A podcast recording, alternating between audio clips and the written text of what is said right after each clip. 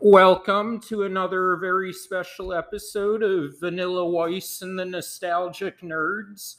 With us today, we've got returning as usual executive producer of this podcast, my man Danny Cooksey, who y'all remember from Diff'rent Strokes, Terminator 2, Salute Your Shorts, and many other projects. And joining us today is a very special guest. He's pretty much a he's a touring comic, pretty much a celebrity. I'm and a South Florida legend. My man Carl Remy. Thank you for joining us today, Carl. Uh, thanks, thanks for having me, brother. Legend. I don't know about that, but maybe one day. Well, you're definitely. You, you can't what you get, right? Yeah, exactly. That, that's a good intro. Just, just make up just keywords, legend. He's got no credits, so let's give him legend. And appreciate you, Dan. Though. Oh yeah, we appreciate you. Um, Carl, you've been in the game for 25 years, right? The comedy yeah. game. Yeah, and uh, yeah, started in was it 94, 96. I don't even know what's the map on that. Uh, when I was 24, and uh, yeah, it's just been I kind of I did that, uh, did clubs for like six years, and then uh, got on cruise ships. Did that for 10 years. Then uh, got off cruise ships, and then started, uh, you know, uh, working on acting and, and still touring, but but kind of focused more on acting and writing and stuff like that. So who who were your early inspirations in terms of comics that made you decide that you wanted to get into comedy? Yeah, it's funny because I, I didn't really have any inspiration. I didn't I didn't even know I didn't ever want to be a comic. I didn't know how to do it. I didn't know I was I knew a comedian when I was I, a, I was on a softball team uh, when I was like 20, 21, and uh, we knew a comedian. And I just and we went to see him. He was funny. Looking back on it, I was probably a little hacky, um, but uh, but I thought he was funny, and I, I went to comedy shows, but I, I just didn't know how to get on. Like there was no there was no open mics like there was there is now. There was no avenue, some some pure avenue that you know how to become a comic. Like there's no written there's no internet. There's nothing like that. So it's like we didn't know how to become a comic.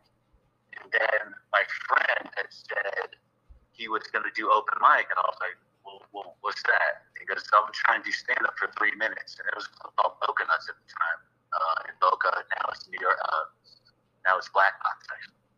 Became New York Comedy Club. And, uh, and then we went. I went to go see him to see what he was going to do and he, and he, I guess he kind of backed out. He, just got a little nervous, and he's like, I, can't do it. And uh, I said, Well, I'll, I'll do it. Who's the next one? And uh, and then I wrote down three horrible minutes, then went up the next time, and I was like, Oh, so this is it. This is how you do it. And then from then on, started met with some people who were already kind of in the game. Brett Ernst, I don't know if you know who that is. Um, he's from down here, and then kind of got in with him, his group, and then we, we kind of just did like little venues, like coffee shops, whatever we could get a hold of. It's not like today where it's like 30 mics, some know somewhere around the south, the southeast. It's like we were it. It was like five of us. We were, we were the scene.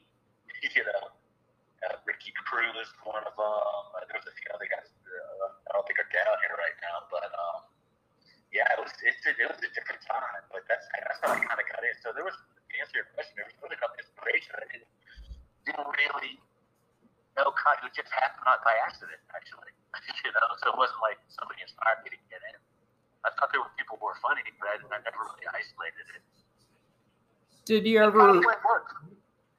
Did you ever watch comedy specials growing up? Um, yeah, you know, I, I saw you know Delirious and like Dice and all that, but I wasn't like the guy that would quote those. You know, there was a lot of people that would.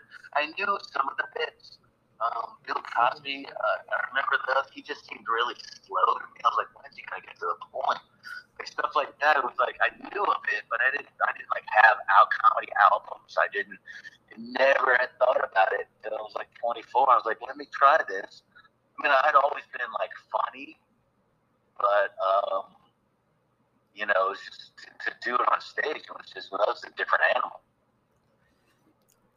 And um, when you were growing up, like when you were in high school or middle school, did you take theater? Um, no, in elementary school I took theater. I did one play when I was in elementary school, and that was pretty much it. I wanted to be a marine biologist, so I went to college for it. And uh, after five years, I realized I didn't want to be a marine biologist, which kind of sucks because you know paying for college.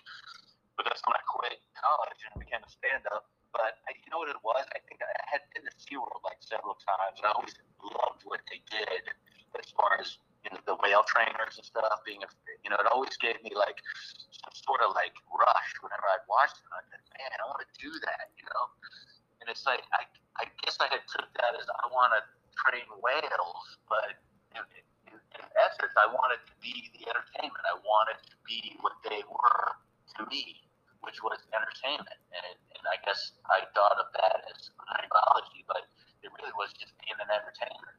And I guess it, it took me years to college to figure that out. So you grew up primarily around like the 80s. Um, I know you were a fan of some of Danny's work, especially his earlier work, like Diff'rent Strokes, right? Oh yes, of course, man. Um, totally, totally. yeah. And that I know, but my time, you know. I'm 48, 49. But uh, yeah. yeah, man, I love you, man. Thanks, man. I have, I have a question for you. So I, I saw the I saw the clip of uh, the yawn girl. Now, was that is that something that that you have like sort of on the back? Do you have a, a sort of like a, uh, a series of things that that that you know is? Do you have like a spill the drink girl and like a yeah. bunch of things, or did that sort of come about? Uh, no, that came about organically. Yeah, that came organically. I don't I don't have any uh, any ready to go if something happens. Right. Because I don't like to write like that. It, it, it, if it doesn't feel organic, then I won't do it. Like at that particular moment, it was it was funny. I don't know why it struck me as funny, but I think it was because it was kind of it was like an early show, and the early show was at like six or six thirty. Yeah, yeah. And I'm like, it's daylight outside. Like who's yawning? Like am I bored? You know? And right. I, I started doing a bit where I'm doing this country bar bit where I'm line dancing. So I'm dancing in front of her. I'm like, this is like the most activity that I can possibly be doing in a, in a bit.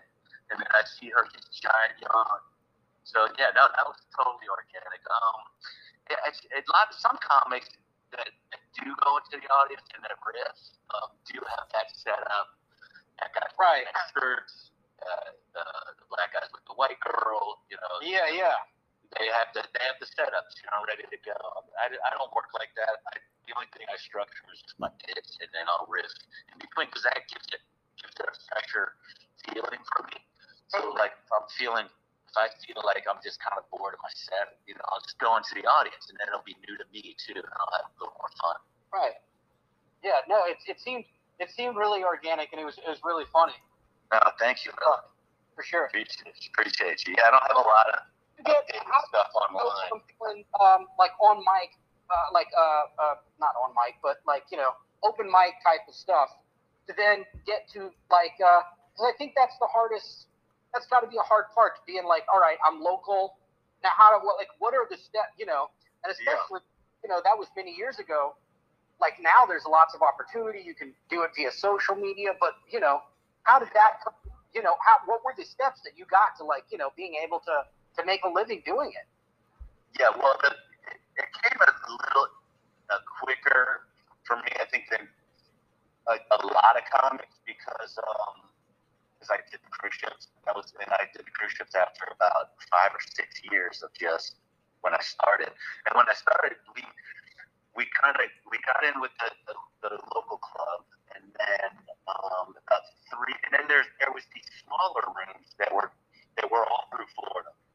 Like back then, they had they had um, they had these little one nighter rooms where you would get like say you're a feature in a major comedy club like here, you could be the headliner at these comedy clubs. Like right. In the middle act, you could be the headliner there. And it doesn't really pay, but you can get a lot of uh, a lot of space time. You get fifty, you can do an hour, you know, or whatever.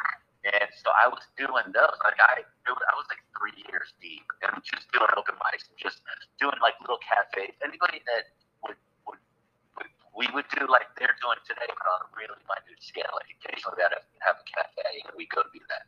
I I literally the way I got training, I'd rehearse in my living room with a hairbrush in front of a dog. Like literally, that was just reps, reps, reps. And then when I had to go on stage, it was such a treat. So it was very limited. I didn't get a lot of stage time. And then like three years in, but I wrote a lot of stuff. You know, I was writing a lot of bits. I had the time. And then I went to this. Uh, I went to, to just do a guest spot to showcase myself in a club called Coconuts, still around at St. Pete Beach. Really good day about Shoemaker. And um, and I, I, I the guy, I guess the middle act didn't show, and I'm in, I'm on stage for about ten minutes, and he's telling me to stretch. So I stretched to about twenty minutes, and then I get off stage. He's like, "That was great," you know. Um, how long you been doing it? I'm like, I've only been doing it three years at that time. I said six years, so I lied. And um, he's like, well, cool, man, I'll, I'll book you. So it was like my first headlining gig, you know, and I didn't, you know, to be honest, I don't think I had, you know, I didn't have the time to cover it, but it was I, I did it, you know, because it was a smaller room. I knew I could get away with it. I had enough time that I could stretch out and plus play with the crowd. So I yeah. kind of built that through something like that. You know, I don't necessarily recommend it if you're not ready, but I was I was pretty decent at um because I was very comfortable on stage, so I could riff a lot um at three years, um, so I could cover the time. Yeah. So and which was which was a good. And then I'd go to these other little places. You know, you travel four hours in Florida the next morning to go to this one thing called Giggles, and then go to this other room four hours. So you'd be, you know, driving around Florida each day, each night there was a different gig for these, you know, kind of crappy one nighters. But um, but it was worth it, just for time and whatever. And then about six years in, I, I did this contest for Carnival Cruise Lines. I didn't even place. I did like like uh I placed like third or something. But one of the people that books it saw me there, they're like, "I'd like to put you on a ship and test you." And then I went on the ship and got tested, and then I got started getting booking there. So I did that for ten years, plus some clubs. But but that was the that was the avenue. And I think today's avenue, I think because there is it is saturated with a lot of comics. I think in today's avenue is just get in the clubs and just get better just just keep yeah. repping. As long as if, if you're going up and doing the same seven minutes that you're doing every just to crush it. If you have a you can have a great seven minutes, but if you keep doing that, the owners see that. Like the, the main people, they know you're doing the same exact stuff. But if you're going up and doing, you know, the different seven minutes and you're doing well, it's oh, I can put this guy as a host. And that's what you want to do is get to these major clubs, start out as a host because it's the hardest job in show business. If you can do that job, you can do any job. Right. And you, you do that. Um, work on your material while you're doing it. I always tell comics, you know, it's uh, it's true. You want to get the crowd involved, get them warmed up, get them to say, "How you doing?" Celebrate anything, all that stuff. But I always say, work on your bit. Work on a new bit, a, a show. You're new. You're you're there to work. You know, don't just get comfortable just because you're on stage in front of a good crowd now's not the time. Now's the time to work. Do, do your stuff that really works and then throw it in bit almost every show. That's what I used to do. Yeah, Ben Stiller won't even do stand up because he said it's too hard. Um, he was asked in an interview, um, how come you haven't done stand up? And he said that he can't. He said that it's too difficult for him, that it's a lot easier to be a comedic actor and that he really respects those who do stand up and are able to pull it off. And I thought coming from somebody like him, that's really high praise and flattering. Yeah, no, definitely. And I, and I, I don't think, because you're an entertainer, um, you, I think you could. Have you tried it? Have you tried stand up? Oh, you're talking to me? No, no, I, I, I've never, I've never tried it. No. Did you, you ever thought about it? I, I have thought about it a couple of times, but it's it's uh it's I I I'm so used to sort of uh oh I feel like I lost somebody. Hello? I'm still here. Oh okay, nice.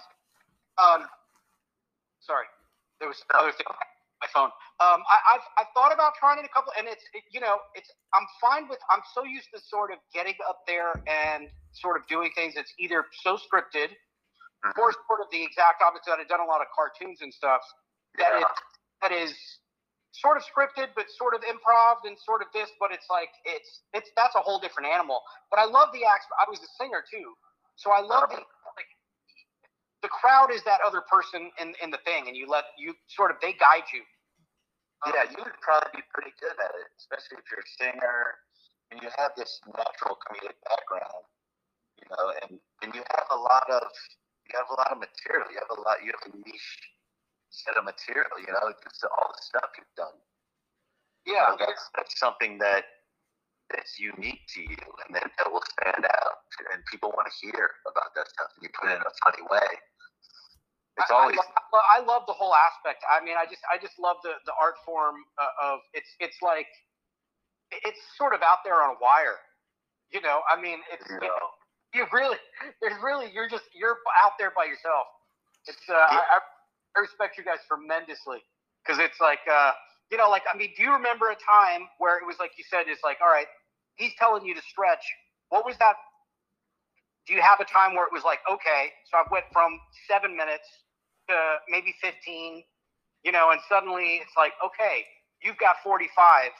Was there ever a time that you were sitting there going like, wow, okay, this is going to be tough? do, yeah. do you have it? Do I have, you know, 40 minutes in me? Right. Um, was there ever a time? Um, yeah, there, yeah, definitely. Um, and it's and it's not that I didn't have the time. It was just some of the material I had wasn't for the crowd I was performing for. So that, that's that's got to be difficult. Yeah, it's like so that was the thing starting out. Like now, it's like now it's different. Been in a game so long, but um, but back then, yeah, even even no matter how many years deep, it's like if you if you're you know say five years in whatever, you have an hour, but you might not have an hour for a particular crowd. If you have an hour for a general audience, yeah, and you're not doing well with some some material, you got to switch. You got to pivot. For the most part, a lot of comics don't pivot, but I like to pivot and knowing. I pretty much know how how any bit's gonna get a, what reaction it's gonna get get after I do it. And there's sometimes where I go into a bit where I'm like, I don't, in my head, I'm like, I don't even know why I went into this bit because they're not going to like it. You know, and it's like, I don't realize that until maybe, you know, a few seconds while I'm in it. And but, I guess there's, it's just because of a, a comic's uh, sort of dark sensibility. How many times have you gone into something that you know is not going to work, but you're doing it for your own self amusement? Oh yeah, like um, oh, all, all the time. Like, like if there's because when you get into the game and you establish, you know, yourself, and you're not going to get in trouble if, if you know, if, it, yeah, if you don't have the response that you know you should get. It's like right. I feel like a crowd's not giving me what I want, and I'll, I'll just turn. I'll just I'll go into stuff that I know they're not going to enjoy, and I dig and I and I comment after the bit. You know, I'll, I'll do little stuff after the bit. You know, like telling them how I know I knew that was that was going to happen. That was going to be the reaction, you know. Um, but I, I love to play like that, and it's so funny because like I'll get nervous before I go up, and it's, it's and it's the nervousness is is not um, for the crowd. It's not it's not that there's a crowd, there's an audience there. I hope they like me. It's more of for me. It's more of okay. I got to do 45 to an hour if they suck and hate me, then oh shit, I gotta be up there for 45. And I know that there's gonna be work coming ahead of me. You know, that's gonna that's gonna minutes. be a long that's gonna be a long yeah. 45 minutes. Yeah, and I've been there at three minutes going, oh shit. You know, even if it's 20 minutes, I'm like, oh shit, it's gonna be a long 20 minutes. Right. You know, it's it's funny. It's funny how we think, how, how stand-ups think.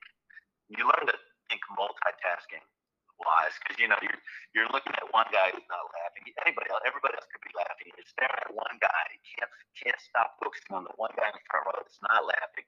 You're you're thinking about your next bit, and then you're thinking about the bit ahead of that, and plus you're in the moment, trying to be in the moment on that same bit. that you're doing for the audience. So it's like there's so many different things going on in your brain that you have to kind of adapt to. Yeah, I've, I've had I've had that experience just as a as a as a singer. I was in a, a, a, a like sort of a rock metal band in the early '90s. Yeah, called Bad for Good. Oh yeah, we- that's we went on tour with like a, a virtuoso sort of like uh, guitar player, and his the, the the the headliners crowd was like dudes that stood with their arms folded, just wanting to see like amazing guitar stuff, and we were Uh-huh. sort of you know like uh, you know I'm like in like I'm in a dress, you know.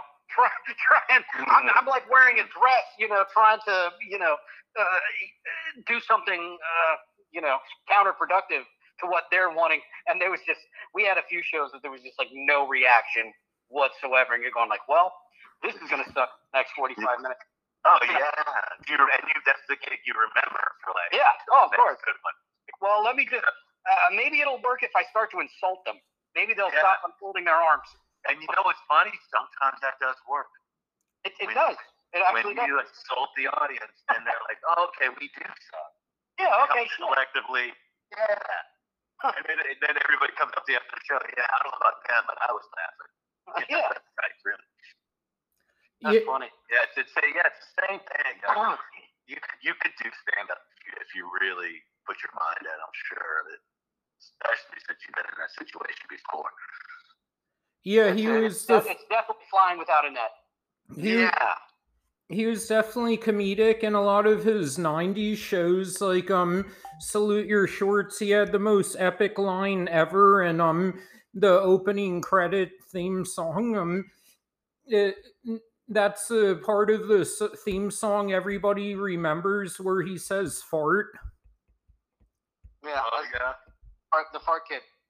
Oh, that's funny. That was when? that was the, Uh, about 91, 92, something like that. Yeah, the early 90s and it's one of those shows that's truly like a cult classic now where um when it was out it only ran for 2 seasons but afterwards everybody like myself at the time discovered the reruns and instantly fell in love with the reruns. Oh, that's great. I'll have to check that out. So, so you do you uh you do touring stuff now? Um, right now, no, I just um, I'm just in Florida right now. Uh, I, do, I go to like as far as like Tampa. You know, I have show show at Side Splitters there in April. Um, and I do a lot of Naples. I do here locally. I'll I'll, uh, I'll uh, middle. I'll open up for you know big names and I'll I'll sell merchandise after. Um, but I've been working on this film that we shot a movie last year that I wrote and uh, produced, and we're in post production right now. So I've been it's kind of the everyday process. You probably know about that. That um, I've been kind of staying local and getting all that. So I'm like post production manager, I'm, everything Right. with film. So it's uh, so we've been working on that, and then um, getting ready for some test screenings, hopefully late April, early May.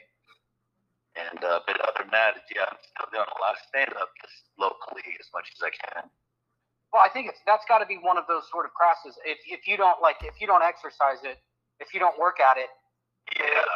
you know, I mean, you've got to constant you've got to constantly, like you said, you can't do the same seven minutes. You've got to constantly be evolving.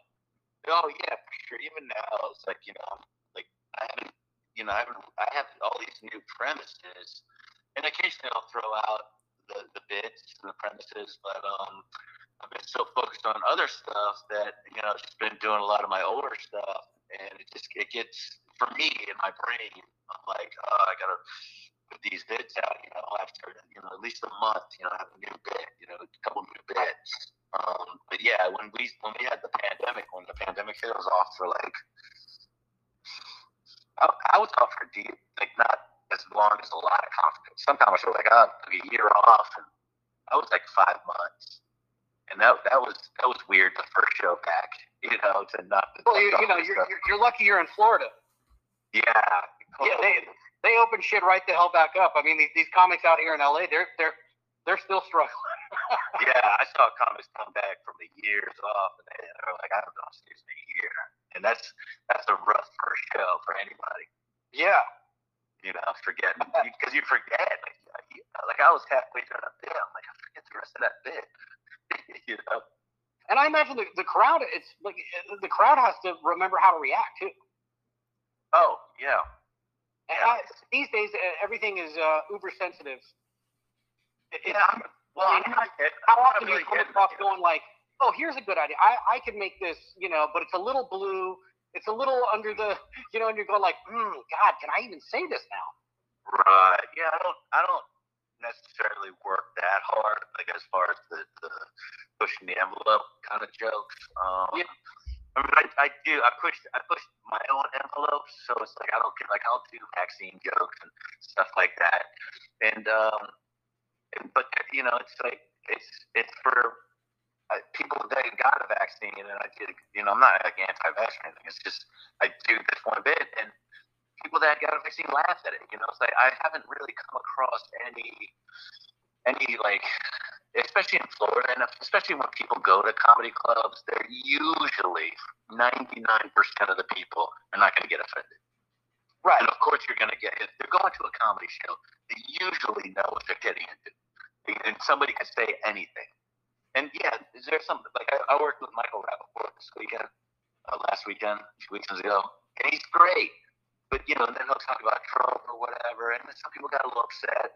But it's like you know what he does, and you know, Right, yeah, yeah. that, you can't get upset. Like it's, it's still bits, still jokes. It's it, you know, he meant no harm. And some people got a little bit upset, but nothing crazy. I, I uh-huh. did a I did a I did a cartoon with him, and he was he was just he was absolutely fucking hysterical. Just as a human being, I mean, he's just a funny guy. I've been yeah, he's told that I look though. like him. Yeah, people have told me I look like him.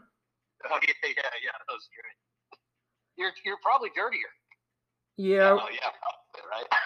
yeah. he's What? not, yeah, it's not a, he's not a risque comic. He's very funny, No. very very witty. Yeah, he is. He just like I said, just in, in general, uh, it was just it was he was just funny. He was uh he was like basically narrating the entire voiceover session, Oh, that's great. which was which was really funny. Yeah. Wow. Now, I mean, that's I, I guess it's got to be a difference. Like you said, it's like if you're doing like an open mic at like a cafe somewhere, as opposed to going to a a, comedy show. Do you know what I mean? Like you never Yeah. know what the, I mean. The crowd could have just wandered in for a coffee. yeah. Open. You know what I mean? And and, totally and, different and animal. that's yeah, that's gotta, yeah. It's a totally and that like and that's where it gets it gets hard for comics that are just doing open mics. When you're not in front of a comedy club crowd, your stuff is hit or miss. Like it, it there's a chance that you're doing this and maybe your friends are laughing that are in there in the back. Um, the crowds aren't sometimes aren't just just good at all to test anything. It, it, I don't know how sometimes I don't know how anybody can get work in some of these rooms to, to work out because it's like you deliver it and you get nothing for the bit. It's like you want to dump the bit, but you got to give it a chance in front of a, a real audience. yeah. The, the bit the bit may work well somewhere else. Yeah, I mean, because you can you can you can always do the premise of the bit, and then you can see if that has any remotely any chance of making it in a regular room. You can be like, well, it, there was nothing about that premise that was funny for these people, and you're like, okay, maybe I'll dump the bit. But you can usually find a little bit in that piece to go, okay, I can expand on that and work and, and rework that, and I can make it better with a regular room. You know, open mic, people bar, talking, you know, drinks are being made, you know, just acoustic stuff. You can't hear the laughter. The laughter is not creating more laughter. So there's so many variables that it's like I'd be dumping bits left and right. Probably would be strong, you know. Uh, do you do you tape your do you tape every every every show? Uh, no, I can't watch myself on stage. I don't know what it is. Even just uh, like as a matter of like audio, just to sort of be able to go, okay, Yeah, I can I can improve on that. I Not- know. I wish I did. I wish I was one of those comics that, that did. I mean, could. I can't listen or watch myself. I hate. it. I cringe. I just gotta click re-record because yeah, after a half hour it um stops. So yeah, I'm just Oh, gonna okay, sure. pause for. Okay. Right, we're back. Um. So yeah, y- Yeah. So you were saying about filming. um, myself. Yeah. No. Well, me personally, yeah, it's cringe to me to watch myself. I mean, sometimes when I, I guess when I have to maybe make a tape or something, I'll do it. But um, I don't. I, a lot of comics do, and that's very smart because you can get a lot of good moments. Like that yawning bit was something that McCurdy's tapes tapes all the the acts and the. Right. So so he gave me all that footage from a week from me being a week there, um, headlining there, and um, and I just kind of took one show and just cut up a couple things but yeah, I, I, need to do more of that. I, my girlfriend's telling me that I need to do a special, and, and I and I will. I will definitely do one. Just hopefully, if I just gain a little more popularity, is what I'm trying to do. Right. But um, but yeah, I just I feel like right now doing like a special, it's it's pretty pointless for me as far as as far as putting all my material out there and nobody's seeing it. You know, it's I just don't have that kind of following right now. Well, it's got to be, and I, I think about some of like the, the bigger the bigger name sort of comics. It's you know, I mean, how do they? It's it's got to be difficult to go because of phones and the video. It's got to be difficult for some of them to go out and work out, you know, work out an act, and then it's like yeah. once that and they you know they do a Netflix that, that act is done. Yeah, you know, I mean, it's, it's everything yeah. has a very very short life. Yeah, I don't know if I necessarily I'm I feel like I'm too old for that. I'm leaning more into the, the film, the filmmaker uh, genre. So that's why it's like I just want to make films, gain some notoriety through that, then just do stand up and just up my, you know, and be able to close headline these rooms across the country and make a decent amount of money doing it. I'd be happy with that. I don't need a Netflix special that has to write a new out. The good thing about comedy, though, is they're not as ageist as they are with other art forms. Like Rodney Dangerfield was in his 50s, I think, yeah. when he got his big yeah. break. And he's literally like one of the top 10 legendary comics of all time. Yeah, it is Harlem wasn't exactly a spring chicken either. Yeah. Well, yeah and Lewis Black was, I think, like 50 when he got his big break. Yeah, it was funny. I, was, I worked with him back in the 90s, and he was like, he was just doing regular stand up. And, you know, and then he put on this character one night of the angry guy, and he's like, it just, it just hit. And he's like, whoa, I guess I'll do that from now on. And that's what took him over. Because he had been doing stand up for at least 10 years before he even started that character. Yeah, he he's kind of like his the next generation's Sam Kinison in terms of the whole like screaming jokes. Yeah. I, there was there was nothing there was nothing like Kinison. Yeah. yeah. there was a there was a comic down here, uh, Eric Myers, that um, actually passed away last year. A really good buddy of mine. Um, that was he, really horrible. What happened? Yeah, it was so so horrible. But um, he he was he was probably the equivalent of Sam Kinison today, as Sam Kinison was. Like, like he was just a monster comic, and he just had some demons he was dealing with, and that's not. I don't think that was, had anything to do with him passing or anything, but um, it's just he just never blew up because of you know, certain things. But he was he was he was that guy like if you wanted to compare that. But yeah, there's nobody else like Kinison. But yeah, I think Eric was probably like the favorite among of all South Florida comics. He's the one people consistently referred to as their favorite when asked who's like your top South Florida comics. Oh yeah, for sure, for sure. He was, uh, and he's just he's just a good dude. Yeah, very um laid back, very mellow guy. That's why I was surprised to hear about some of his demons cuz um he was always such a chill guy whenever I was around him. Yeah, well, I mean, it's, and it's, we all have demons, my friend. But uh, yeah, it's, it's funny, man. I'm always like, I feel like you're not an artist unless you struggle with these demons. you know, it's, and it's and it's so much. It's it's very it's very true in like uh like singer songwriter mu- musical artists as well as stand up stand up comics especially. I mean, yeah, because I um I I, I had a, um, a drinking problem. Uh, I was pretty deep on the ships, and uh, I sobered up when I got out. But I had I had those same demons I was I was there, you know, and it helped me become a better stand-up, a better writer, having had done that. But um, but yeah, I was I was fighting those those things too, man. That's why I always kind of joke about it, you know, like that. It's. I mean, there's there's there's a certain screw that's loose to anybody, whether it, anybody that's like, okay, here, let me let me stand up here without a net. Let me let you know what I mean. What we're doing let's, is not let's let all let's let all critique, you know, come come to me. yeah, I'm yeah. Front it- front and center, bring it on. Uh, Right. There's And there's a it's screw like loose. judge me. It's like judge me in real time. Yeah. Like you, you tell me how you feel about me right now as I pour my heart out to you. Yeah. Like that. Yeah. There's, there's, yeah, there's psychological damage that can come from that. You it's like, Yeah.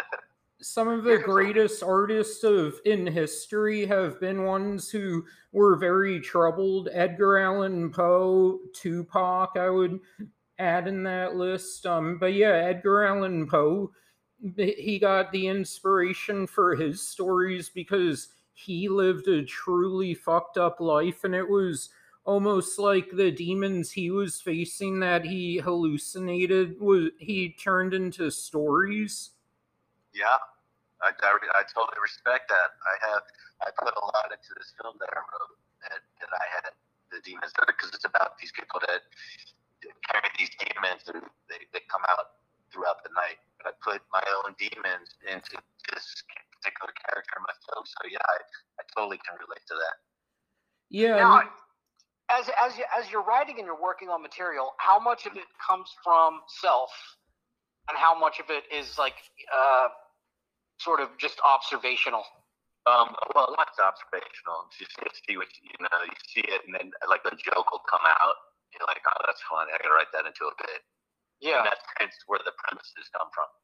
You know, it's like you had this great idea, like you saw something, like, oh, I gotta, that'll be a great bit. I can expand on that. yeah And you just write write it down on that map. what sucks is when you have a joke that you know uh, deep down inside is a good joke, but the audience doesn't get it. Like I have this one joke about how contradictory it is that we've had so many World War II veterans in the state of Florida over the years. I'm like, if you were involved in Normandy, would you ever want to look at a fucking beach for the rest of your life? And That's great. That's a great joke. like, and But Yeah. yeah. get that. Yeah, so many of the audience members they look they're so stiff after I tell that one. They're it's like you got to literalize some of these jokes for them because they don't remember history. They don't remember that like D-Day was fought on the beach and everything. Oh, you're talking about like younger crowds, maybe? Yeah, yeah. The younger crowd's not not as learned, not as learned. Yeah, not as learned it, yes. You know what you all you gotta do after you do the bit and go, okay, I see public schools or something, you know, just get kind of comment on the fact that they don't get it. on their on their own stupidity. Yeah, it- that's it's exactly what I do. You know, it's like that's a funny bit. You should never stop telling that. That's great. But yeah, how, how the many su- how many times have you have you come across something that that is sort of personal?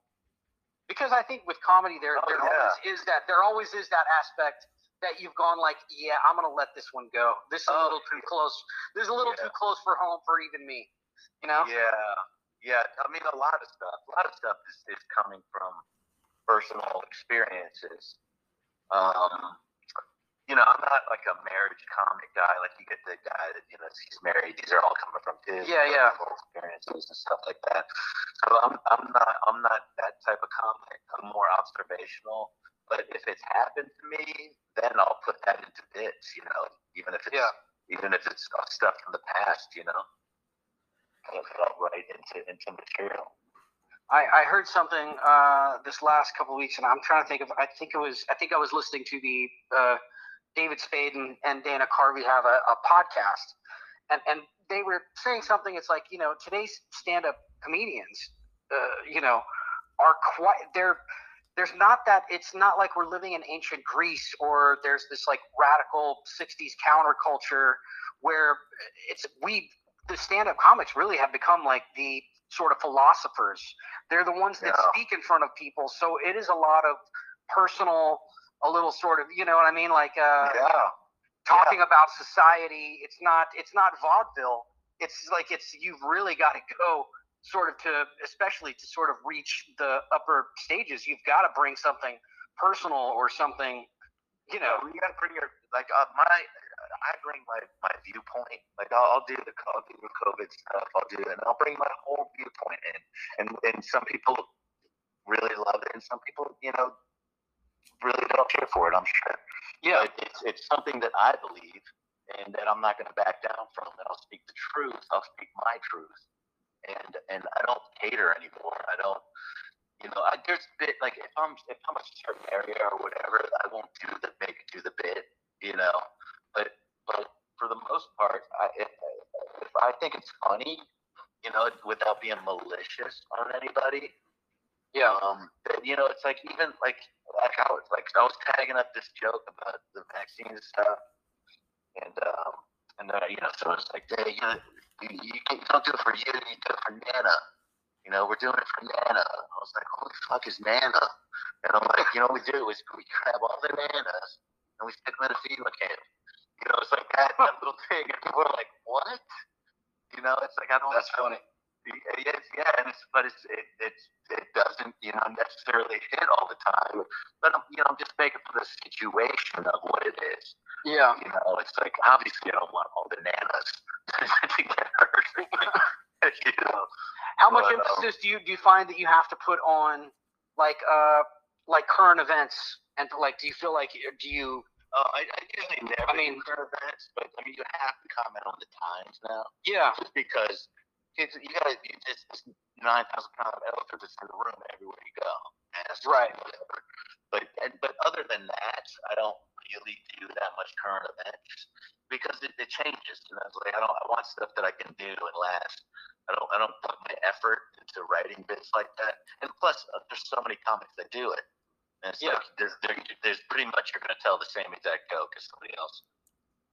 Yeah. there's only so many ways you can tell a story Yeah, you know, with the same premise. So it's like I just try and go base base stuff on stuff that's happened to me or I or I, I observed. And then I'm like, okay, well at least it's true to me. If another comic has a similar premise, yeah, of course, but it won't be the same bit, you know.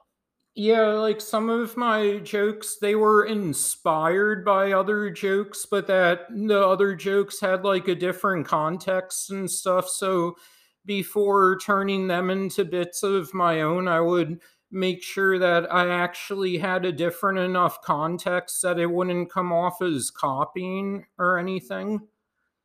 Yeah, I yeah, that's that's my thing too. Like I try not to watch other comics. I mean, I'll watch like I'll watch my friends and I'll watch whatever, but I, I don't sit there like and study comics to Right. you know like just because I don't want to be influenced. I don't yeah yeah you know I don't I don't want to have because you can get influenced by by a, a certain bit. you can't you can't you can't help you can't help i from from my like background as far as like music goes it's kind of it's it's oddly the it's oddly the other way around you can't help but to absorb music and sort of spit things out as you interpret them you know what i mean Yeah, there's only yeah. in that there's only 12 notes that you can play so Yeah. it's you know i mean you've got to sort of it's all coming from this like uh, hodgepodge but it's that's got to be a whole different animal Yeah, exactly. And it's and it's like and plus you don't want to be on stage delivering um you know, like I like I have a pic joke, but but it's like so I don't it's like it's, it's a quick one, but it's but it's not about the dick pic. It's like there's further deeper into that. It's the beginning of the joke, but it's Right. so many dick pic jokes out there. It's like you're just adding to the to the mix. You know, it's it's like it's it's almost it's almost hacky now to do that. You know, it's like can just the premise can just be just so worn, and you try and avoid and avoid all that stuff. You're trying to come up with some different angles of certain things, and maybe not go straight for the low hanging fruit. And, Yeah, that- and that's and that's got to be another uh, another situation is that even though you're not trying to watch other comics, you still know deep down like, all right, this everybody's doing this. Yeah, you, you, you know, you know, Yeah. even if you don't hear it, you're like, there's no way nobody's thought of that yet. yeah. You know? Uh, like um i've heard a couple of south florida comics and I'm pretty sure they had no idea of this one telling this joke, but I've heard a couple of them um inadvertently use a Jim Jefferies joke. This one joke of his where he says he wonders how blind people wipe their ass. Um, of Yeah. It's a, Well- it's a great it's a great joke. Yeah, I mean, that, but that sounds. It doesn't sound like it. It sounds pretty like you could think of that. You know, it's not like that. That's hard to think that somebody else could come up with that same idea. You know what I'm saying? So maybe they're not quoting Jim Jefferies, or are they doing the exact punches? Um, no, it's a little bit different, but yeah. So I really don't think they know that it's a Jim Jefferies joke, but Right. and of course I'm not going to interrupt them during their set and point that out because that would be mean and it would embarrass them. But Yeah, you can tell them after the set because that's that's a good thing. You want to do that. You want to be like, hey man, this other dude, Jim Jefferies, that has that same bit. He does it on TV. You know, 'cause, uh, we've all been there. Back in the day, there was a couple bits where I'm like, that's way too close to my like Sebastian Maniscalco. Like back in the day, we I used to do this um, this bit about bring my uh, CD Sony CD Discman Walkman to the gym you know, changing discs and doing all this stuff. And he had the same, pretty much the same premise. You know, it was almost, you know, I had never seen it before.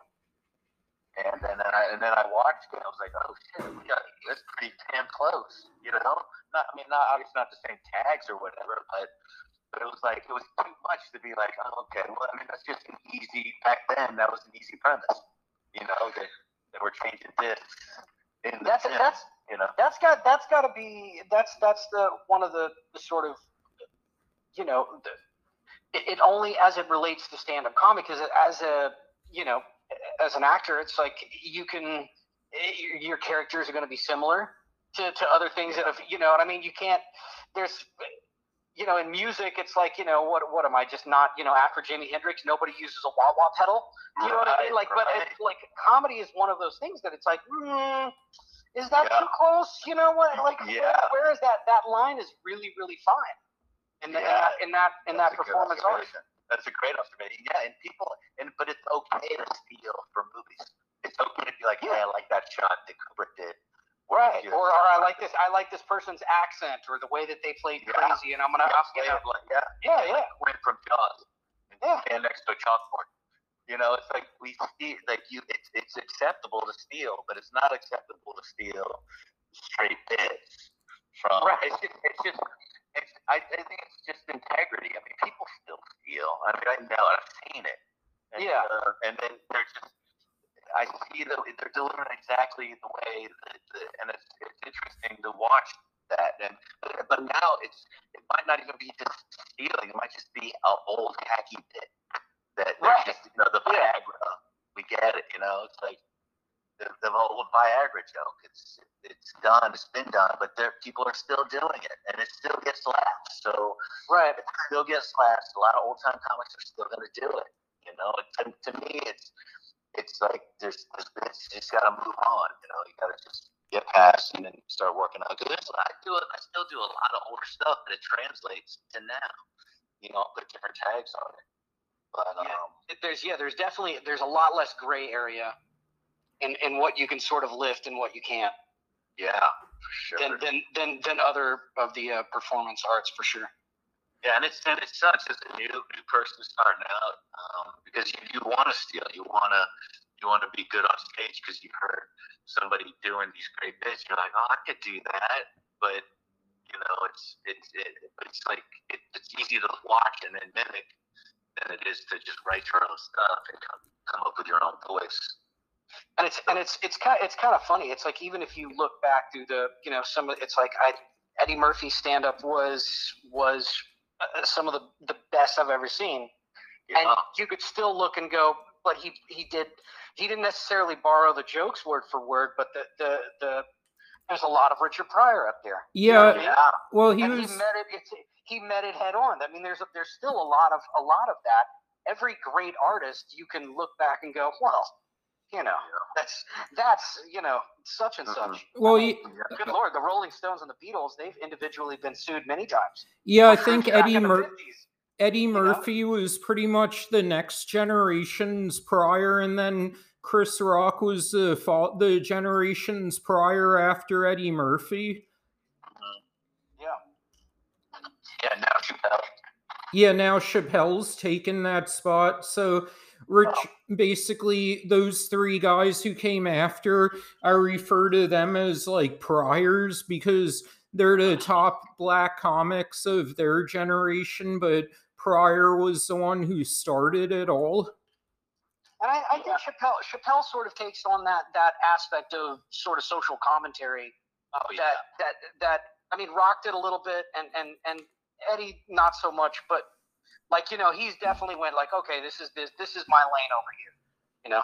Yeah, oh, totally. And yeah, he's he, has got a voice, so he's, he's trying to yeah which is, which is why I, I referenced what I said before. It's like it's uh, I can't remember if it was one of those guys, but someone was saying it's like stand-up comedy stars have become today's sociologists, philosophers. They're the ones that's outside, sort of like you know, speaking yeah. to people and and and speaking on life and speaking like you know commentary on things that you know a hundred yeah, years ago would have been a philosopher or you know yeah like well and yeah, I, I feel like comedy is one of the few art forms that's not dying, like the movie industry or music industry. Yeah. Yeah. Yeah, it seems like it, right? I mean, obviously now because there's less venues right now, this moment, um, everybody's flocking to Florida.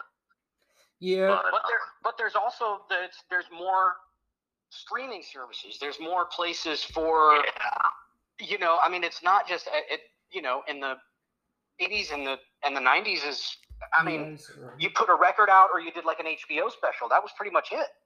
Yeah, I know, but that would give you the fame and fortune. Now you put a comedy special out, you better hope that you know, that even if Netflix picks it up. There's, right. there's a lot of comedians on Netflix. I'm like, oh, who? Right. You know, it's it's it's still it's still like a numbers game right now.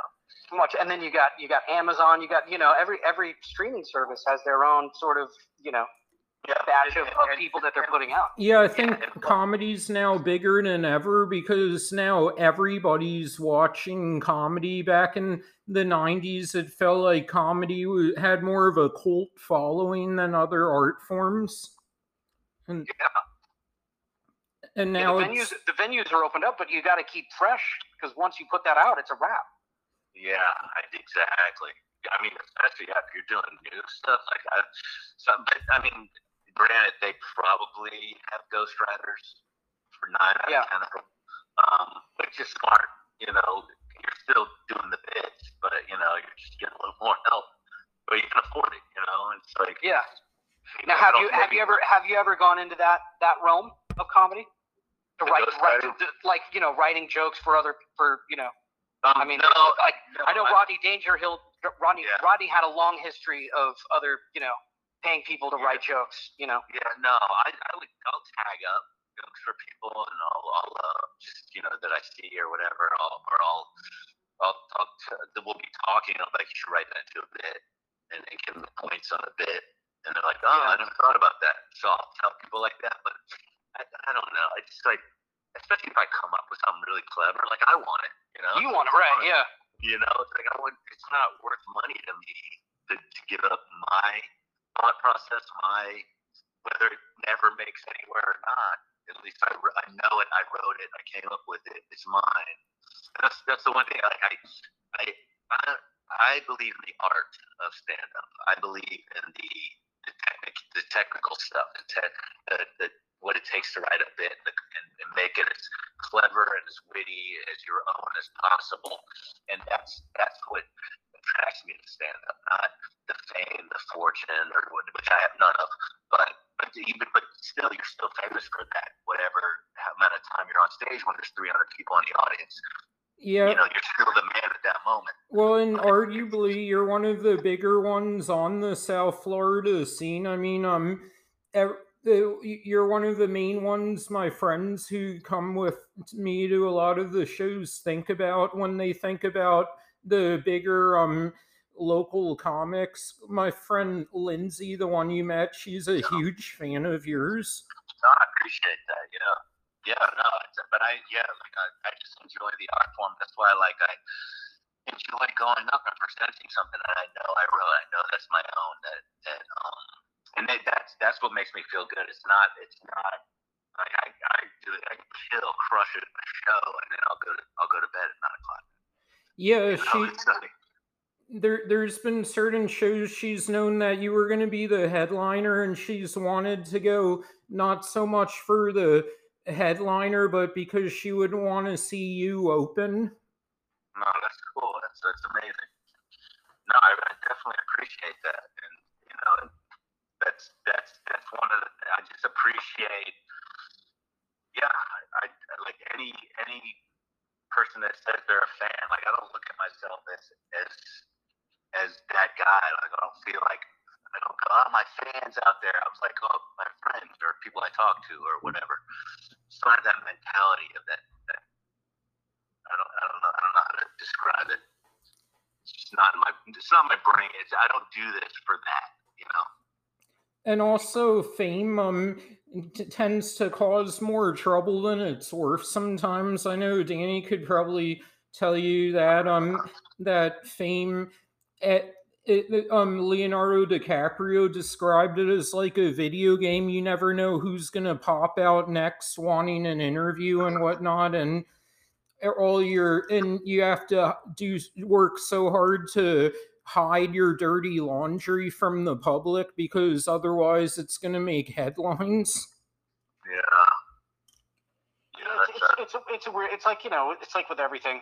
It's like I always say. It's like I, I, I did a lot of stuff when I was like really young. So it's like you know, I never got to. Pl- I never got to play little league because I was doing a TV show. But at the same time, I, you know, I did get to sing the national anthem at Dodger Stadium. So yeah. it, it's you know, it's like it's you know, you take you you know, it's six on one hand, half a dozen on the other. I had a question. How much uh before you? How much do you is is there sort of a scripted format like do you think of do you just have all these things in your head and you go for broke or do you literally go like okay i've got this and i've got that and i've got this like how much how much is the sort of off the cuff and how much is it like all right i'm gonna here are all my pieces of the puzzle and tonight i'm going with uh you know the change up the fastball you know what i mean Yeah, no, yeah, exactly. Um, yeah, it's it's it's it's hundred percent strategic going in, and then Yeah. it's like I'm like I, I know basically where I'm gonna go. I'm like Right. I, want, I want to crush this crowd because I want to sell some shirts. after the show. You know, my shirts. Yeah. Um. So, or it's like a big room. It's like I know that I just want to. I just want to blow it up. Or it's like I'm doing a like an off night at like Naples or something and I know, and a lot of they have a lot of regulars there, and I work there a lot, so I'll be like, okay, I'll mix it up, and I'll play Yeah. around with some, some newer bits, and I'll do that. But but it's 100 percent going in. You're like, okay, these are this what I do. It's only when you get derailed when something happens during the show, or what your mind, what my mind process does. It just it's like, well, I'm done telling a joke right now. I'm gonna go into the audience for no reason. It's like, know, Right. I, I stop myself, or or I see something, something happens, and then then from the stage, I'm like, oh, okay, I got to comment on that. And then Yeah. that's when you just kind of go off.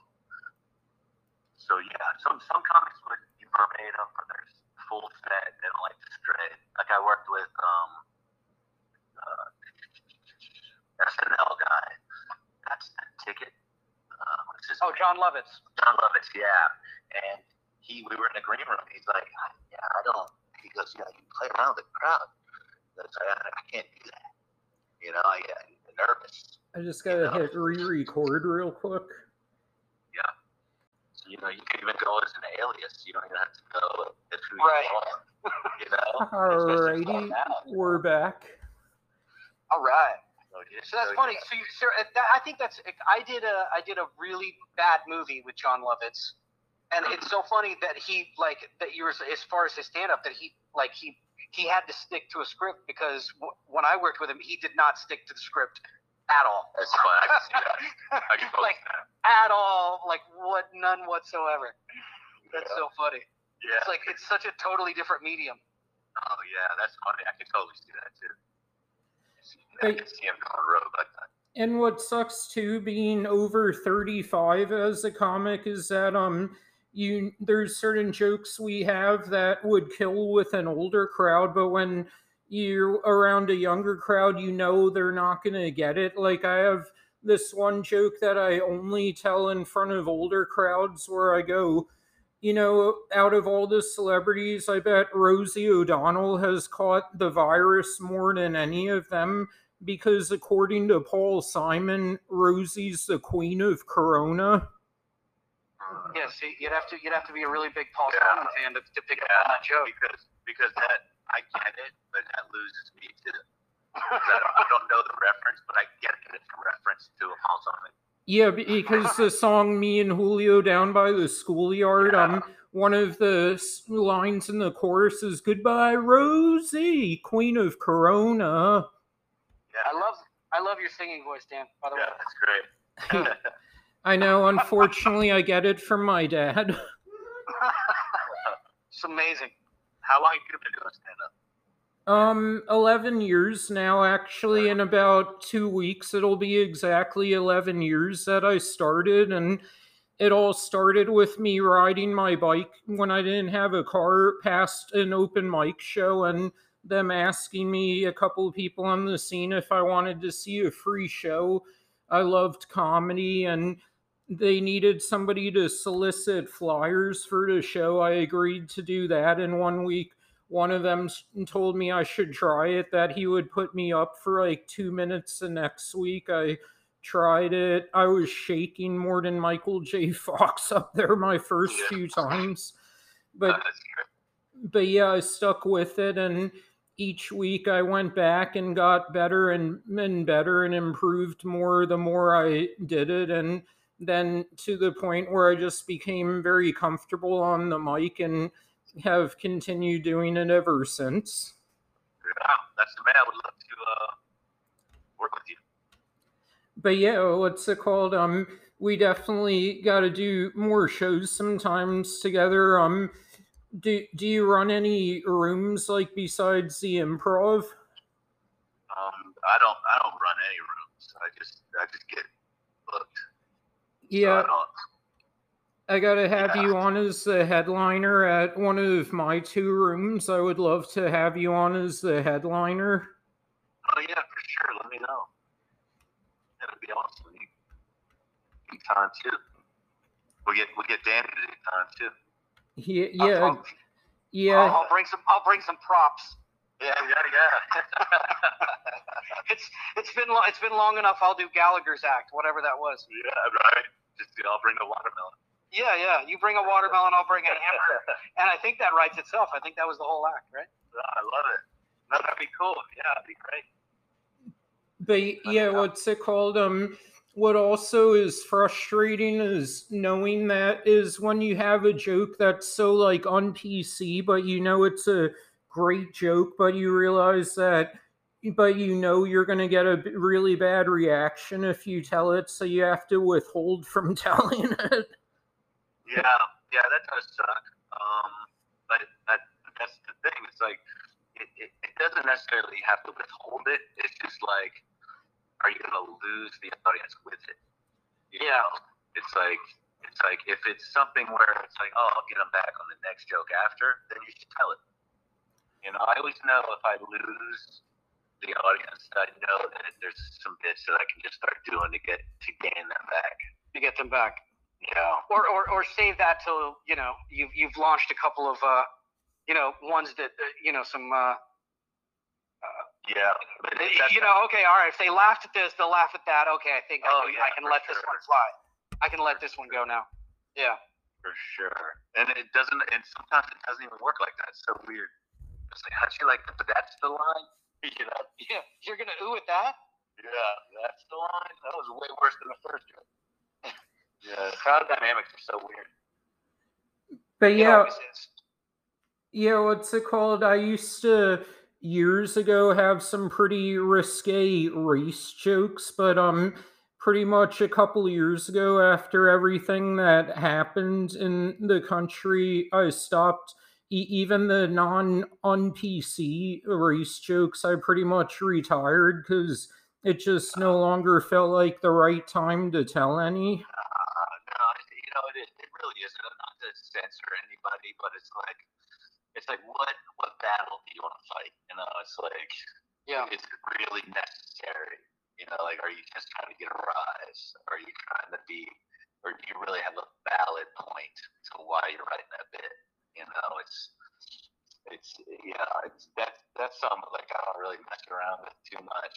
You know, Well, it's it's got to be tough for for people that are up and coming too, because it's like it's one thing if you're sort of established, you're you're headlining you're headlining a place. You people are coming because they know that you're gonna do a certain kind of humor, as opposed to you know the first guy on at the beginning of the night. They don't know who you are, and suddenly they're going like, "Hey, wait a minute, that seems out, that's out of bounds for you." You know, the headliner could get away with that joke, but you, uh, I'm not laughing at that. yeah, exactly. Yeah, Yeah. like Louis C.K. and George Carlin have both gotten away with openly using the N word on stage, and people love it for, when it comes from them. But if a up and coming comic recited their joke, um, they would probably get crucified for it. Oh yeah, sure. Yeah, there's yeah, it's all it's it's all weird. Yeah, It's like, it depends what hill you want to die on, you know. And honestly, as much as I'm not for censoring uh, the comics at the same time, I will admit that it does somewhat set in a bad example because then up and coming comics here like Louis C.K. use that word and they think, oh, I can use it too. Right? There's a lot of early comics that just want to try and be shocked, and they're really not. It's just more offensive, And you know. And it's just it's just it's just mis misguided. That's like they just they're they're not. They're, that one day they'll look back and go, oh, I probably shouldn't have did that. Yeah, waste, wasted some time and energy going down that avenue. Yeah, and when when they're like, you know, like when I first started, I was I was writing clean because we were doing like little cafes and coffee shops, and I was like just focused on writing clean, nothing dirty, just because I could do it there. And, you know, and then then it started to get my own voice, and then I, when I got on cruises, I was censored because we had to do clean shows, and I hated that, and I was like, I don't want to be censored. Not that I want to be anything, it's just I just don't want to be censored as a comic. Not that Right. I push envelopes and shit, but I want to be able to say shit every now and again, fuck or whatever. But it's just like I didn't like that. It, it wasn't a good feeling to be censored like that. You know, and I get the whole race thing. You know, I mean, you should definitely not be racist on stage. You know? Yeah. It's not censoring you. It's just it's just obvious. Well, I think if, if a joke is if it if if if if the whole purpose of your joke is is you know the f word or this and that, and and you can't tell a clean version of it and it still be funny, then you Yeah. probably didn't write that great of a joke. Right, exactly. Yeah, I, I throw the F on the end, like the sometimes in the joke, but it's like I could do the bit without it. You know, it's just it just comes out of my vocabulary. You know, it's it's funny. It's funny how all that works. But yeah, if you're if you you know obviously if you're doing a doing a a bit where it just involves effing all the time, it's like okay, I guess you probably have to say that. But yeah, it just depends on what kind of comic you are. Yeah, I used to Well, be. all right, my dudes. Yes, yes, pleasure meeting you. It's it's uh, it's been it's been fun. So real. Carl, um, before we wrap it up, where can we find you um in the near future? Um, for all you South Floridians listening, where can you, we find you? Uh, this Thursday, I'm doing uh, uh what's what's the uh, the redheaded girl's name? Um, forget what her was. Sis Trunk. I'm doing Sis Trunk. Um, on Thursday, and then I'm doing on Saturday. I'm working at the I think the Coral Springs Center with um Eddie Griffin. Oh yeah, and Chris Priester's the other opener, right? Yeah, yeah, yeah. I'm the only white dude on, on that, so that should be a fun, fun one. That we got Julie Baez will be there. that's how I am at um Fins and Things, one of the two rooms I host. I'm like the token white guy. Yeah, that'll be the token. That'd be great. Yeah. but yeah, those are the two I'm doing this week. So, for all of you listening, look for Carl at those two rooms, and trust me, he's one you don't want to miss. Just ask some non official critics how good he is. Yeah, come, come to my neighborhood. fuck my neighbors. All right, boys. Love you guys, guys. man. Have a good one. Take care. Thank you so much. It's been an honor having you guys on. Uh, My honor, bro. Then this concludes another episode of Vanilla Weiss and the Nostalgic Nerds. Thank you for tuning in.